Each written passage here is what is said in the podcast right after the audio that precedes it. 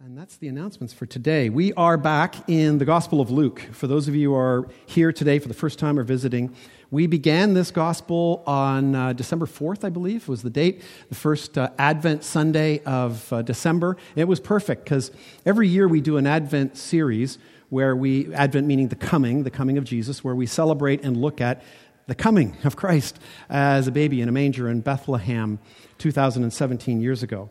The Gospel of Luke is set up in a perfect way so that we actually timed it. Each message led to, on December 24th, the birth of Jesus in chapter 2, verses 1 to 20, which was the last message we did in this series. I'll just give a quick little preface, and that is this. If you're here today and you don't know Christ, you're a skeptic, you're still thinking about it, right? This is the perfect gospel for you. That's why the, the, the title that we're given to it, subline, is that you may have certainty. Because Luke was a pagan, Greek, Gentile, non Jewish person who came to faith in Christ through the ministry of the apostles after Jesus had died, was buried, risen, and ascended. And it's an amazing story, really, in this gospel of how Luke, it, it's kind of telling us, although he's writing to a dear friend whose name is Theophilus, it really tells us, in fact, what prompted in Luke's heart and his spirit to place his faith in Jesus Christ. He needed questions answered, he needed facts. And that's exactly what he did. The first four verses of the gospel tell us that he, he, he read everything that he could read. He, read. he read Mark's gospel that had already been written. He read other writings by the apostles. He talked to eyewitnesses, including Mary and the apostles. He heard the apostles preaching. And he, after getting all the facts, believed. he believed. He came to faith in Christ. And so today we're at the point where we're, we're beginning in chapter 2. If you have a Bible, you can open to chapter 2. We're going to begin in verse 21. If you don't have a Bible, we have some up front here. Love you to borrow one or take one home with you if you wanted, so that you can follow along. I will be putting the verses later, mostly on screen. But I want to encourage you to be with us in this word. So we're following on. Exactly eight days after Jesus is born is where we pick up the story and uh, continue. So let me read the full text today, and then we'll pray one more time, and then we'll dive in. Beginning in verse 21 of chapter 2, we read this Written by Luke. And at the end of eight days, when he was circumcised, he was called Jesus, the name given by the angel before he was conceived in the womb. And when the time came for their purification, according to the law of Moses, they brought him, Jesus, up to Jerusalem to present him to the Lord as it is written in the law of the Lord, every male who first opens the womb shall be called holy to the Lord, and to offer a sacrifice according to what is said in the law of the Lord a pair of turtle doves or two young pigeons. Now there was a man in Jerusalem whose name was Simeon, and this man was righteous and devout, waiting for the consolation of Israel, and the Holy Spirit was upon him. And it had been revealed to him by the Holy Spirit that he would not see death before he had seen the Lord's Christ. And he came in the Spirit into the temple. And when the parents brought the child Jesus to do for him according to the custom of the law, he took him up in his arms and blessed God and said, Lord, now you are letting your servant depart in peace according to your word. For my eyes have seen your salvation that you have prepared in the presence of all peoples, in light a light for revelation to the Gentiles and for glory to the people of Israel. And his father and mother marveled at what was said about him. And Simeon blessed them and said to Mary, his mother, Behold, this child is appointed for the fall and rising of many in Israel, and for a sign that is opposed. And a sword will pierce through your own soul also, so that thoughts from many hearts may be, may be revealed. And there was also a prophetess, Anna the daughter of Phanuel of the tribe of Asher. She was advanced in years, and having lived with her husband seven years from when she was a virgin, and then was a widow until she was 84. She did not depart from the temple, worshiping with fasting and prayer day and night, and coming up at that very hour, she began to give thanks to God and to speak of him to all who were waiting for the redemption of Jerusalem. This is the word of the Lord. Pray with me, would you? Father, once again, we thank you for this chance to be here. Father, we thank you for this text, this, these stories that happened eight days after Jesus was born. Father, uh, Holy Spirit, I just pray today that you would help me, you would help us to understand this. Father, I pray that you would use this text, you would use the words that you've given to me as, uh, imperfect as they are, to be able to bring us deeper into this story, to help us see your heart and your will and your wisdom in this. And I pray these things in Jesus' worthy name. Amen. Now, there's much that could be said about this passage. Obviously, if you've been listening, and I'm sure you were, uh, there, there, it goes from here to here to here. There's these things that seem at first to be kind of detached, or but it's happening on the same day. It's the same event, same timing. And there's a lot we can. So I, I, I tried to narrow it down to try to look at this in a, in a concise way that so maybe we can really understand what's going on because it's, it's we could spend actually weeks in this. We really could. So the sermon title, message title I've come up with is "Be Faithful." Be faithful. And I'm hoping we'll see three things in this text today. Number one, faithful families keep traditions. And number two, faithful witnesses produce certainty. And number three, the faithful one who is with you and with me. So, as we dive into this text, first of all, I, I want to give all of you who were here last week and last Sunday uh, and received one of these, one of these life journals that we gave out last week. And if you were here or weren't here, I should say, you may want to listen to the podcast because uh, I explained why this is such a, an important thing. We're basically inviting people in our church to join us in the reading through of the whole Bible over a period of two years. And so there's a guide in the back of this book, um, what to read each day. Uh, we started off uh, um, on January 1st with uh, the Go- Genesis chapter 1, the Gospel of Mark chapter 1, and Psalm chapter 1. It takes about 11 minutes to read. it, it's, I know it's a commitment, but it takes about 11 minutes to read. The whole point is we really want you to go through the Word of God on your own, or with your husband, or with your wife, or with a friend because that's how you learn about who God is. You can come here for 45 minutes on a Sunday and hear me talk and, and, and hear the Word of God opened up. That's good, but you, you, and I, we need a lot more. And so what, I want to give you a little bit of a clue to help you with this. because the, the, the, general thing that happens almost every year is people start off, you know, like it's a New Year's resolution, right? I'm going to I'm gonna read the Bible. Know, it's great, it's awesome. And we dive in, and, you know, we get to the end of February and we get behind, and it's like, huh. But there's another thing that happens. The other thing that happens is that um, we, we read texts like today's text or, or other texts in Genesis or wherever it's going to be, and we're like, I I don't know what's going on here. I don't, I, I don't quite get this. So I want to encourage you. Here's a clue. I want to encourage you this morning a, a clue to this. Ask questions. Stop. It's okay to stop at that point and ask yourself, what's going on? And, and the good thing about that is, is you, can, you could actually email somebody or text somebody, or, or at Missional Community Group, you could bring it up. I had someone this past week email me, text me actually, and say, What's going on here? I read this and, and one translation, but I read something else in the other translation. Which is it? And I was like, at first, I was like, wow, I didn't even know that that existed. Like, and so I read about it, and it was awesome. It was good to get clarity on that. It's important. It's important to ask this question, especially today when we look at this text. Why did this author, why does God include this text here? That's a good question to ask. Always ask, why is it there? What is this particular text doing in the Bible?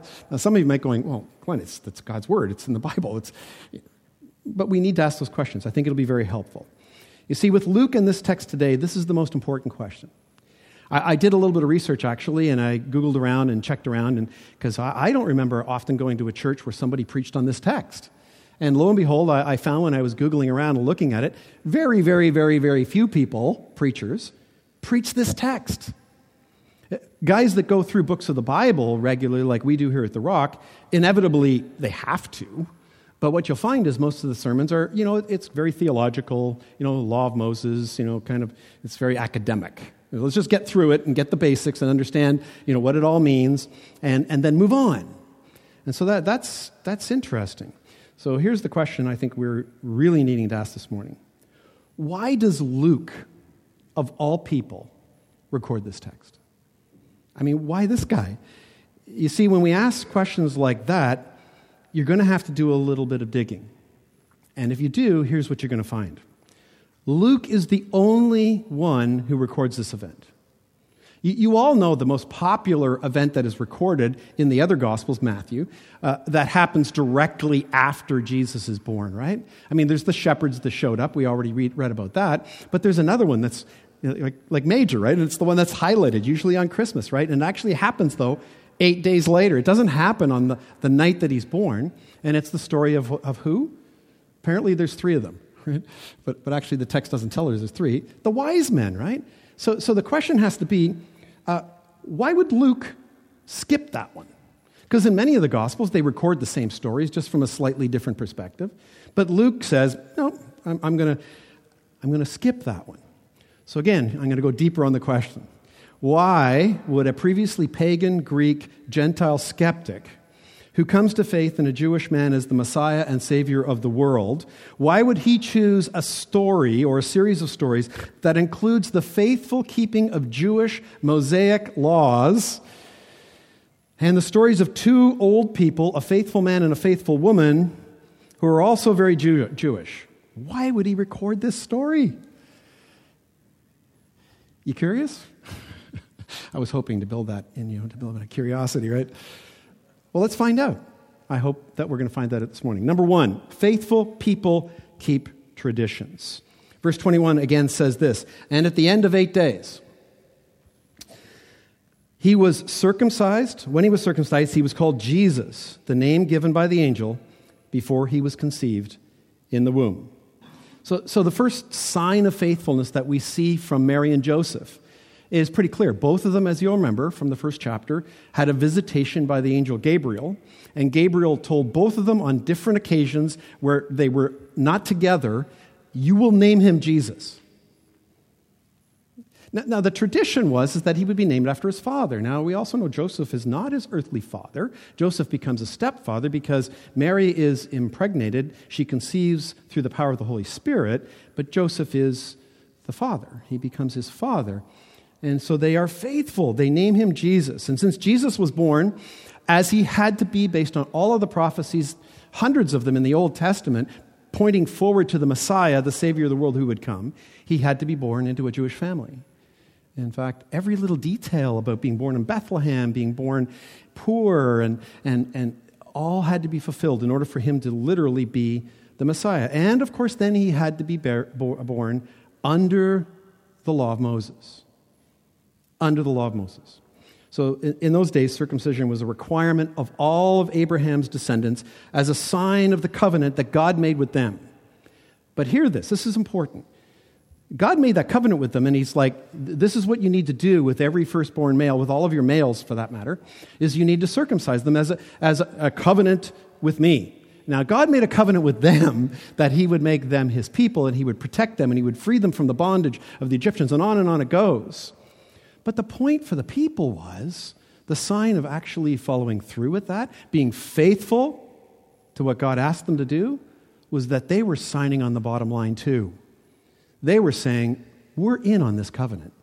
We're showing our covenant faithfulness, tradition keeping with our God.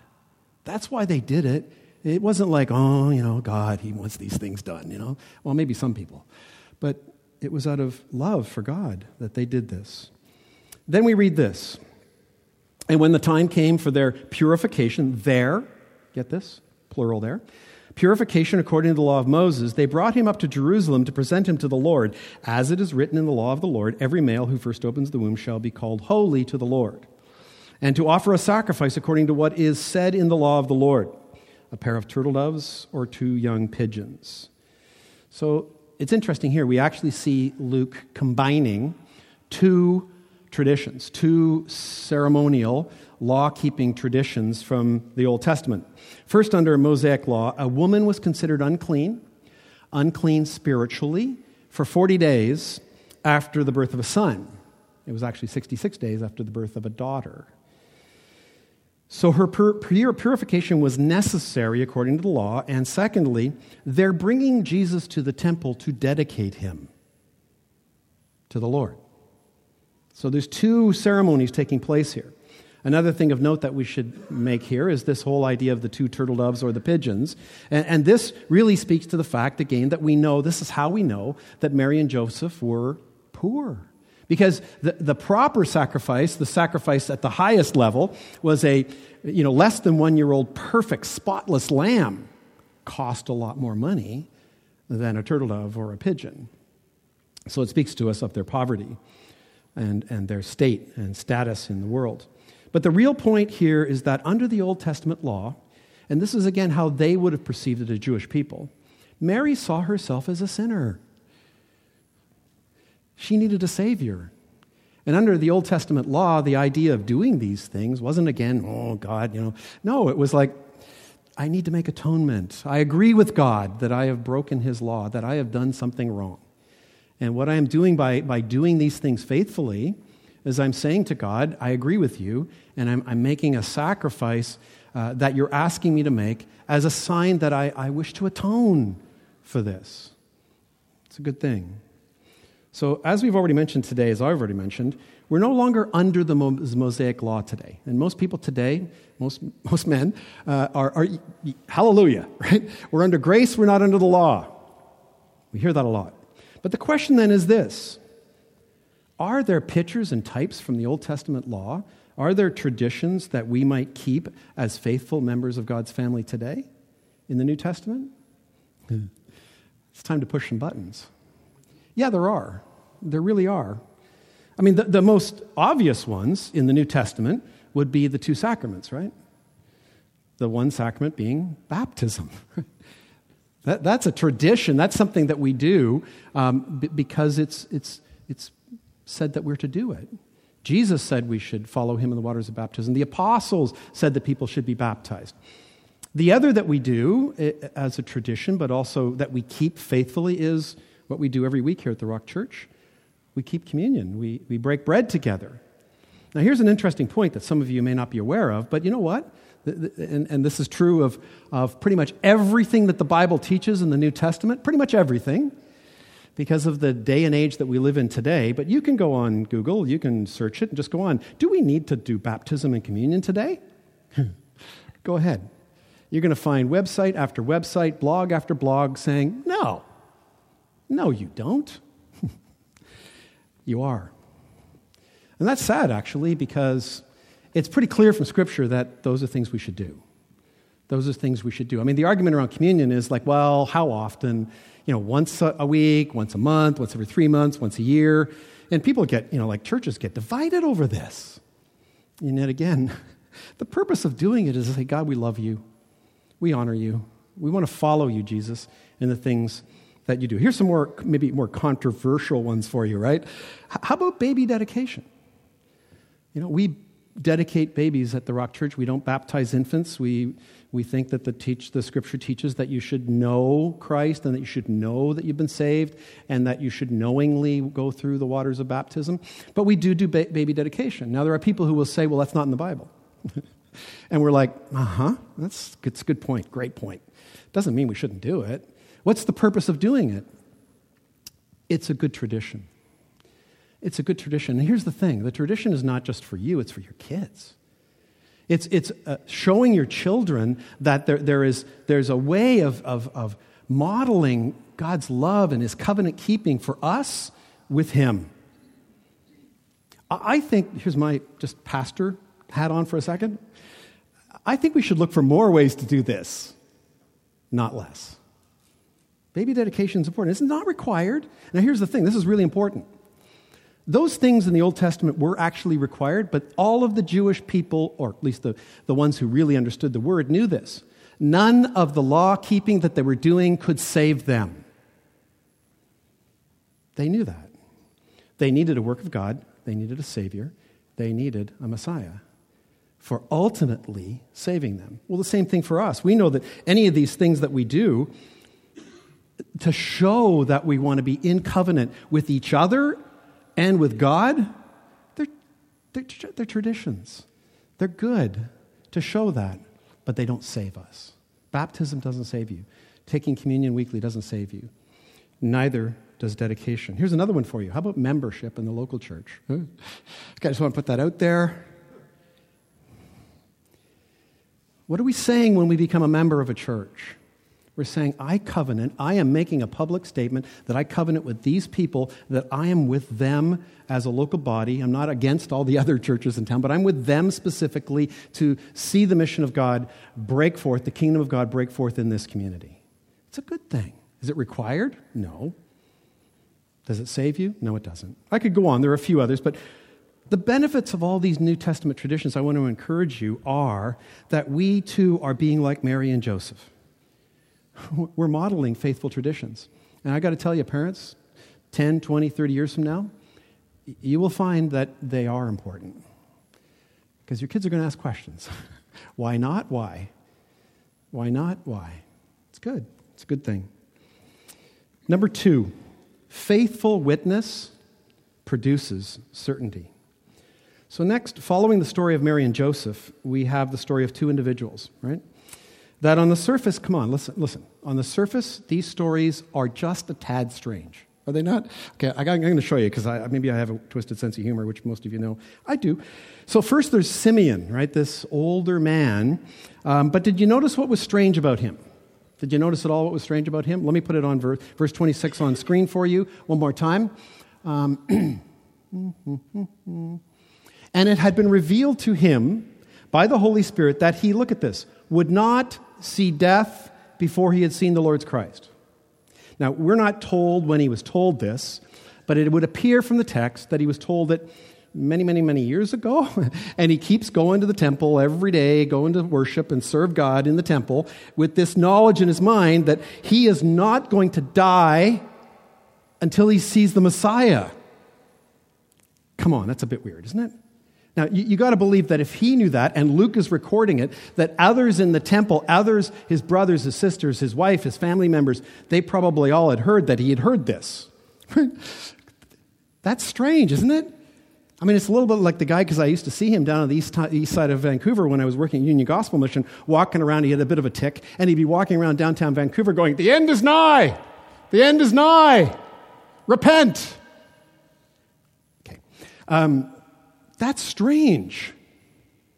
I would suggest to you this, this fella had to be seen that way. I mean, he, he's basically saying this Yeah, I know it's 400 years since the prophet Malachi said that the Messiah was coming, and nothing has happened in 400 years, but I'm not going to die until he arrives. Go ahead, try and kill me. It won't work. It's strange. Luke records it. That's awesome. Then one day, look at this. He's praying in the temple, and a poor Jewish couple arrive to dedicate their baby faithfully, and he takes this baby in his arms. And then he says, Lord, now,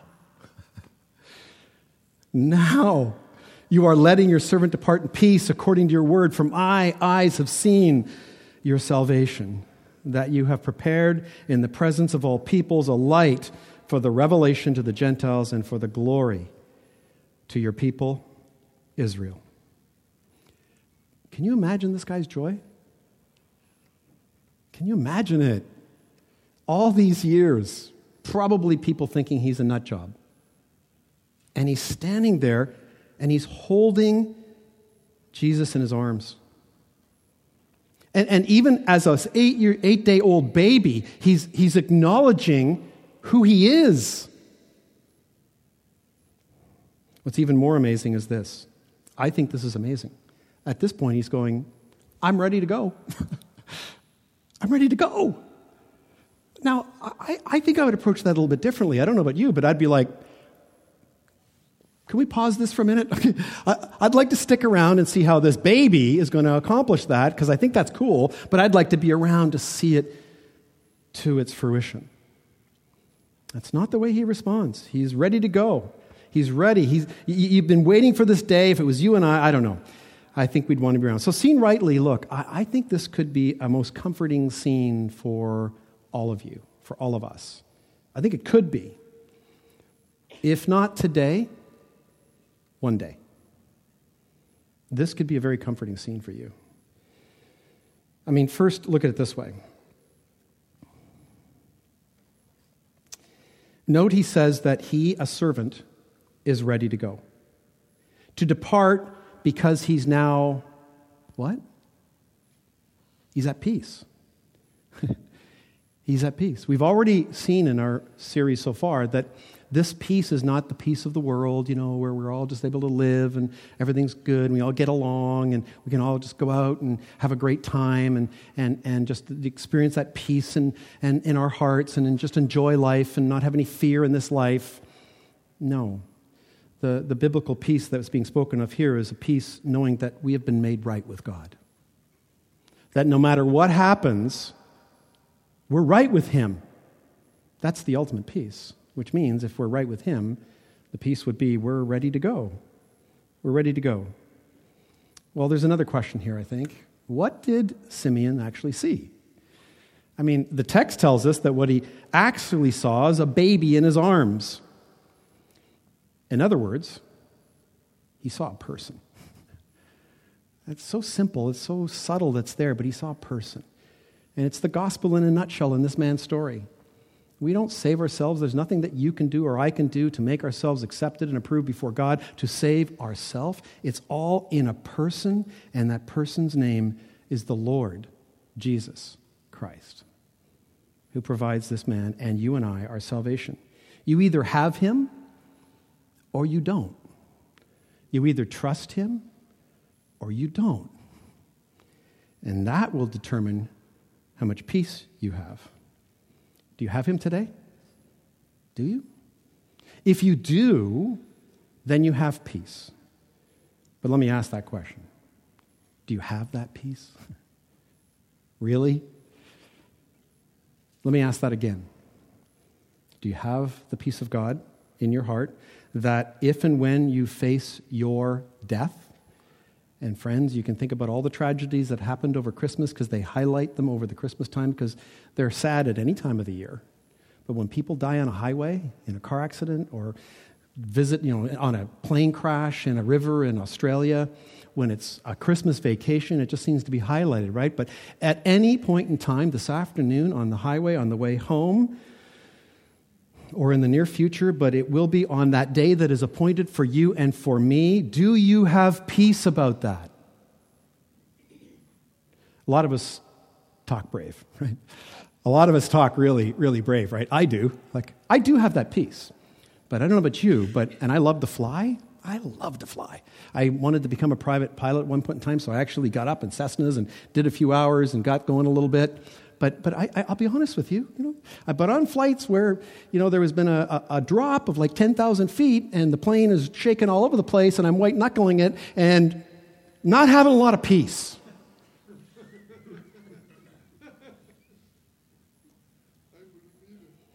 And then, thankfully, the reality is, the truth is, the peace does show up. Because if that is the moment if that is the moment that God has for me, then I'm ready. I have that peace. I have that peace. I sure hope you do. And I want you to think about that today and this week. Next, we encounter, very briefly, another strange story. We meet Anna, who's a prophetess, the scripture tells us. The Greek word is prophetes, uh, which literally means spokesperson, meaning someone who speaks for God on any given occasion. And that can be a man or a woman who can do that. If we do the math, we see in the story, I mean, it tells us that she's 84 years old, but if we do the math, most Jewish girls being married around 14, 15 years of age, uh, seven years after she's married, her husband dies, so she's a widow for a very long time 75, 76 years. And every day she's going to the temple. Every day she's going to the temple, and it's pretty simple. She's in the temple every day, and we read she's very dedicated. She's there when Jesus is brought into the temple to be dedicated, and then she prophesies about him in verse 38 when it says, And coming up at that hour, and coming up at that very hour, that very hour that Jesus is there being dedicated, she began to give thanks to God and to speak to, of him to all who were waiting for the redemption of Israel. So she's seen what Simeon has been doing. She knows Simeon. She knows he's this guy who said, I'm not going to die until the Messiah arrives. So she knows this is it, and she prophesies as well. So, why, again, is Luke recording these stories? Well, again, let's remember why Luke is writing the book. I've already kind of highlighted it to you in the introduction. In Luke chapter 4, verse 1, he says to his good friend Theophilus, that you may have certainty concerning the things you have been taught. And so we've already read in our text how these events must have given Mary and Joseph much needed certainty. If not on the day, certainly in the future. I'll reread the verses. In verses 33 to 35, it says, And his father and his mother marveled at what was, what was said about him.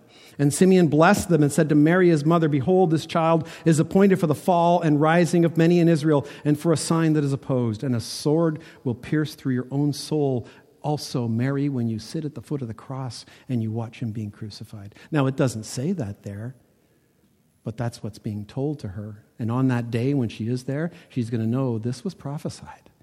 That gives her certainty. Certainty that this is supposed to happen so that thoughts from many hearts will be revealed. So there's certainty for Mary and Joseph, but there's more. there's more. Luke was a Greek scholar. He was a skeptic who, like all well educated Greeks, relied on the rules of human law. The law was just starting to be, Greco Roman law was just starting to become really developed, and eyewitnesses and testimony and the courts were being established, and it was important. There had to be witnesses to confirm or deny any and all claims that were, if they were ever going to get to what was deemed to be the truth. Well, the truth is, the same is true in God's courts. The same is absolutely true in God, God's courts. If you read Deuteronomy 19, you're going to see that God is going to say that He declares that all claims must be backed by a minimum of two to three witnesses. That's what Luke has been doing throughout this whole gospel. He's been showing us witness after witness after witness after eyewitness to who Jesus is as a Greek skeptic to his good friend Theophilus. And here we have a few more today. We have a few more of them. All, all the other gospels do the same. The wise men in Matthew are, are just one example, right? These guys are you know, checking out the stars. They're, they're waiting for the Messiah. They're actually from the days of Daniel, the prophecies of Daniel, waiting for the Messiah, and they see a star. And it, it's all to prove to us and give us certainty through the testimony of eyewitnesses. That's Luke's goal. That's Luke's goal. And, and it's the goal of one more person. And this is point number three the faithful one who is with you.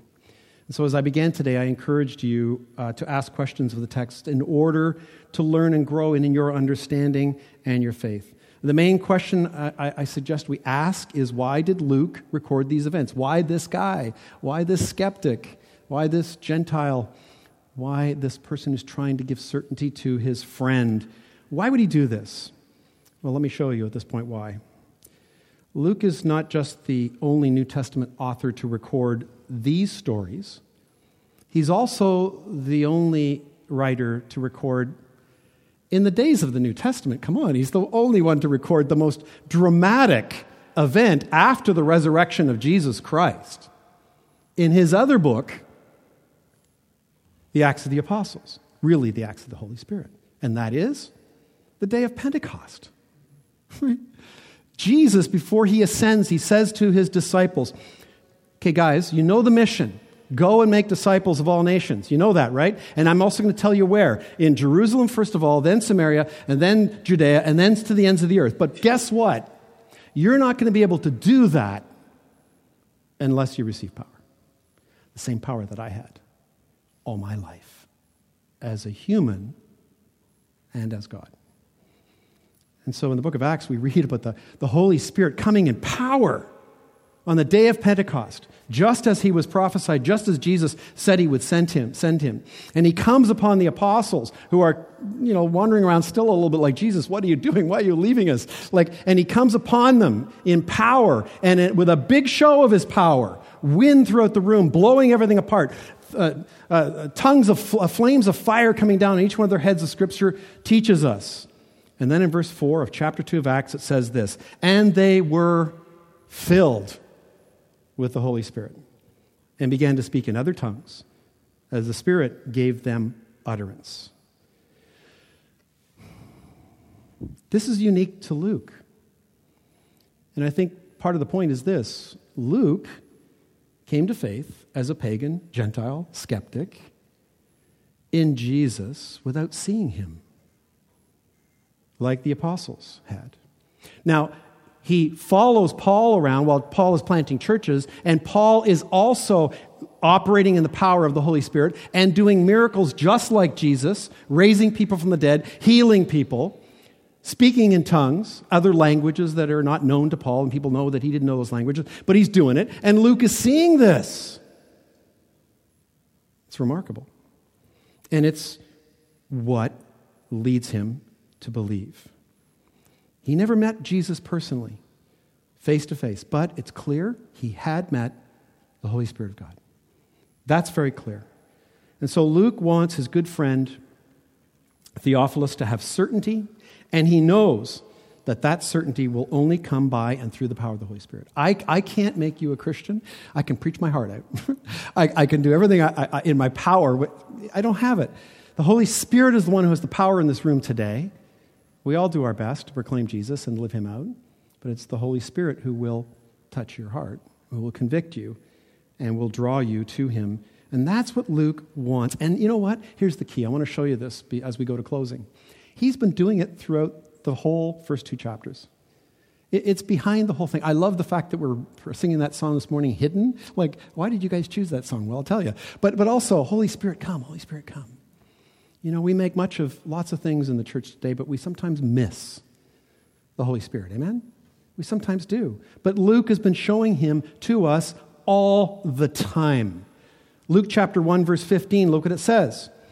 For he with great uh, will be great before the Lord, and he must not drink wine, the speaking of John the Baptist, or strong drink, and he will be what? Filled with the Holy Spirit, even from his mother's womb right? And then verse 35, and the angel said to her, the Holy Spirit to Mary, how's this going to happen? How am I going to get pregnant? I'm not, I slept with Joseph, and I'm not planning to until we get married. The Holy Spirit will come upon you, and the power of the Most High will overshadow you. Therefore, the child to be born will be called Holy, the Son of God. Mary runs off to see her aunt because the angel has told her. Her aunt, who's very old, is also pregnant now, who's been barren all her life. And when Elizabeth heard the greeting of Mary, the baby leapt in her womb, and Elizabeth was filled with the Holy Spirit. I think he's making a point here. Verse 67 And his father Zechariah, the guy who was dumb enough, sorry, to, to not believe the angel and therefore was struck dumb and couldn't speak until John was actually born. And Zechariah was filled with the Holy Spirit and prophesied, saying, and then to our stories today. Now, there was a man in Jerusalem whose name was Simeon, and this man was righteous and devout, waiting for the consolation of Israel, and the Holy Spirit was upon him.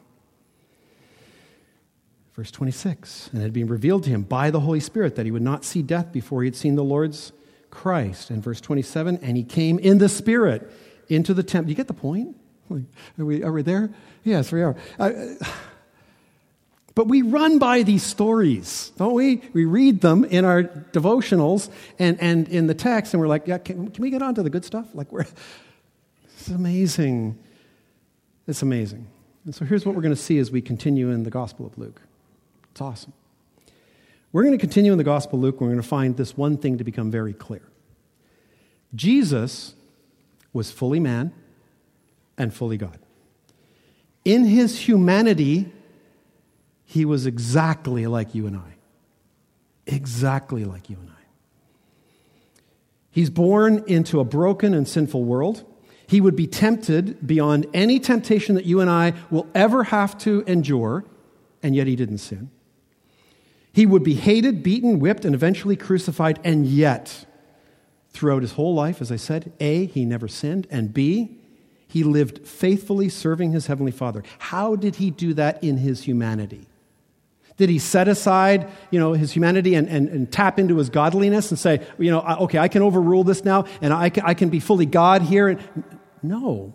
What Luke's going to show us throughout his whole, and as you read further, as we go further, you're going to read verses where it says Jesus being filled with, Jesus in the power of, Jesus full of the Holy Spirit, fill in the blank. Goes and feeds 5,000, goes and heals the sick, goes and raises Lazarus from the dead, in the power of the Holy Spirit of God. It's incredible. So Luke has, and he knew that Jesus did, and that he relied on him through his whole earthly life, on the Holy Spirit. Jesus relied on him, not on his own power, which he could summon at any time, but on the Holy Spirit, his friend and his comforter as well. And so our story passage actually ends with these words. And when they had performed everything, I love that. According to the law of the Lord, they returned to Galilee, to their own town of Nazareth. And look at this. And the child grew and became strong, filled with wisdom, and the favor of God was upon him. Next week, the next time that we meet Jesus, he's 12 years old. He's 12 years old. So our story ends with the family heading home after a very rough journey and faithfully fulfilling all that was required of them and then probably more. Now, Mary and Joseph, as his parents, would continue to do the work that was given to them by God. And that work is to train him up. To train him up. The Holy Spirit was upon him, but their, their job was to train him up. And look, they did. It says in that last part, he grew. He grew physically, spiritually. The word strong there in the Greek literally expands it strong in spirit, spiritually, and mentally. Friends, let me close with this today. We're all part of this, Christian. Not just with our kids, with our children. We are with our children. We're part of training them up spiritually, bringing the Word of God to them spiritually. But, friends, we're to do that with each other. When Jesus said, Go and make disciples of all nations, baptizing them in the name of the Father and the Son and the Holy Spirit, and teach them everything that I have commanded to you, and lo, I am with you to the end of the age, what he's saying is, is that when a, a, person in this room, anyone that we come in contact in our community groups, whatever, comes to faith in Jesus Christ, they're a baby Christian. And they need food. They need the Word of God, and they need brothers and sisters in Christ to disciple them and train them up and to keep faithful traditions like coming to church, like coming to missional community group, like being baptized, like taking communion appropriately, as we're going to do now. That's the story. That's the story that's given to us. Friends, we need the Holy Spirit. I want you to pray this week as you go through your, and, and look for, as you go through your journals this week, look for Him. Here's one other thing. Lastly, I got to say this the Holy Spirit never makes a fuss about Himself. He did three or four times in the book of Acts, and they were always about breaking new ground with new people groups. Bringing new people groups, whether they were Jews, Samaritans, or Gentiles, into the family of God. And then he seems to back away. And like we saw in our text for the first two chapters, he seems to be in the background. Why? Because his purpose is to point us to Jesus Christ. And that's our purpose here at the church, and that should be your purpose with each other. Pray with me, would you?